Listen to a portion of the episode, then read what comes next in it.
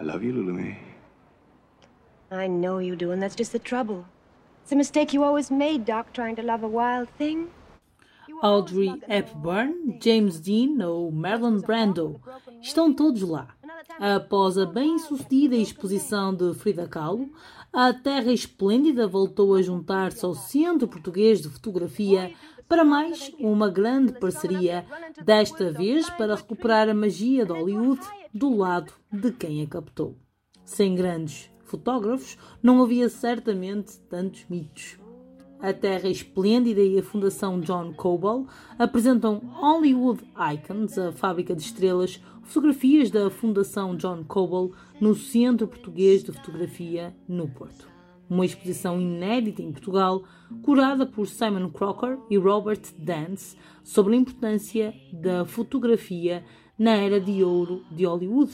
A Scratch Magazine esteve presente na inauguração e falou com Bernardino Castro, diretor do Centro Português de Fotografia. Sim, no fundo, esta exposição o que é que traz? Traz uh, a imagem uhum. destes atores e destas atrizes, mas sobretudo também quem as fez. Exatamente. E isso é que é importante também. Uhum. Muitas vezes.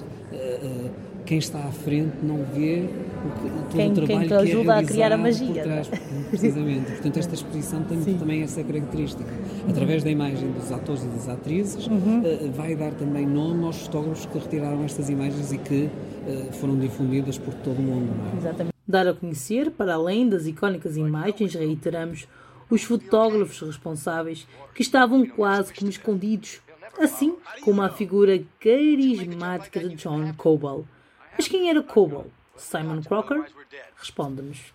É uma pergunta muito difícil. Se me pudesse dar a escolher as seis pessoas que tenham marcado a minha vida, o John estaria certamente no topo. Ele era um homem de caráter inesquecível. Primeiro, era muito alto e tinha uma voz marcante. Muito carismático. Ele não se acanhava frente às estrelas de cinema. Tratava-os como pessoas normais. Tinha grande consideração pelo trabalho destes atores e levava esse desempenho artístico para outro nível. Não tinha medo de expressar a sua opinião. Se achava que algo não fazia sentido, ele dizia logo. O carisma e o à vontade com o Star System constituíam definitivamente duas grandes qualidades de Cobo. Muito carismático, e ele não se acanhava frente às estrelas de cinema. Tratava-os como pessoas normais. Tinha grande consideração pelo trabalho destes atores e levava esse desempenho artístico para outro nível. Não tinha medo de expressar a sua opinião. Se achava que algo não fazia sentido, ele dizia logo. Ele era uma pessoa que se movimentava de forma apaixonada às vezes era um pouco cansativo trabalhar com ele. Às vezes acordava-me à uma da manhã.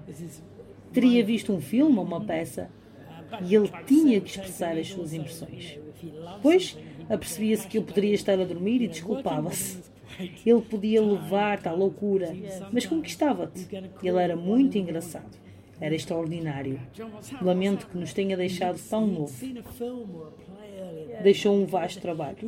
Eu conheci o John em 1975. Foi fascinante. O objetivo principal desta mostra é manter o espírito de Hollywood vivo. Hoje em dia é difícil encontrar informação sobre esta época do cinema.